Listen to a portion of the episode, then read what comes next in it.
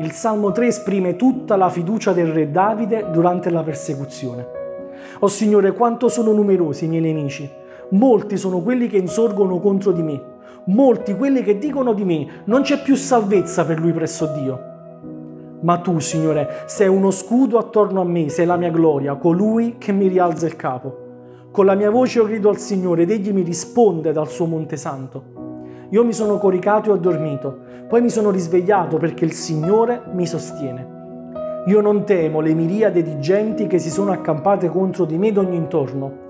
Ergiti, o oh Signore, salvami, Dio mio, poiché tu hai percosso tutti i miei nemici sulla guancia e hai rotto i denti agli impi. Al Signore appartiene la salvezza, la tua benedizione sia sul tuo popolo evidenzio il verso 3 che dice ma tu, o oh Signore, sei uno scudo attorno a me, sei la mia gloria, colui che mi rialza il capo.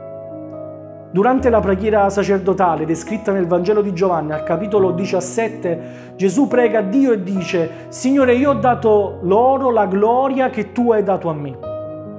La vita con le sue circostanze forse ti ha battuto, superi ogni giorno le difficoltà, ma ecco che subito il giorno dopo se ne presentano delle altre. Intorno a te le persone ti prendono in giro e dicono dov'è il tuo Dio? Forse tu stesso dici Signore ma dove sei? Quando mi libererai Signore? Quando mi darai riposo? Perché lasci che accada tutto questo? Senti il nemico alle tue spalle che sorride, che digrigna i denti perché sei seduto nelle tenebre. Allora oggi voglio consigliarti e ti dico non abbatterti, non ti arrendere. La promessa di Dio per te oggi è la sua gloria. Gesù è uno scudo tutto intorno a te, ti rialza il capo e sarà la tua luce nelle tenebre. Tu hai il Signore.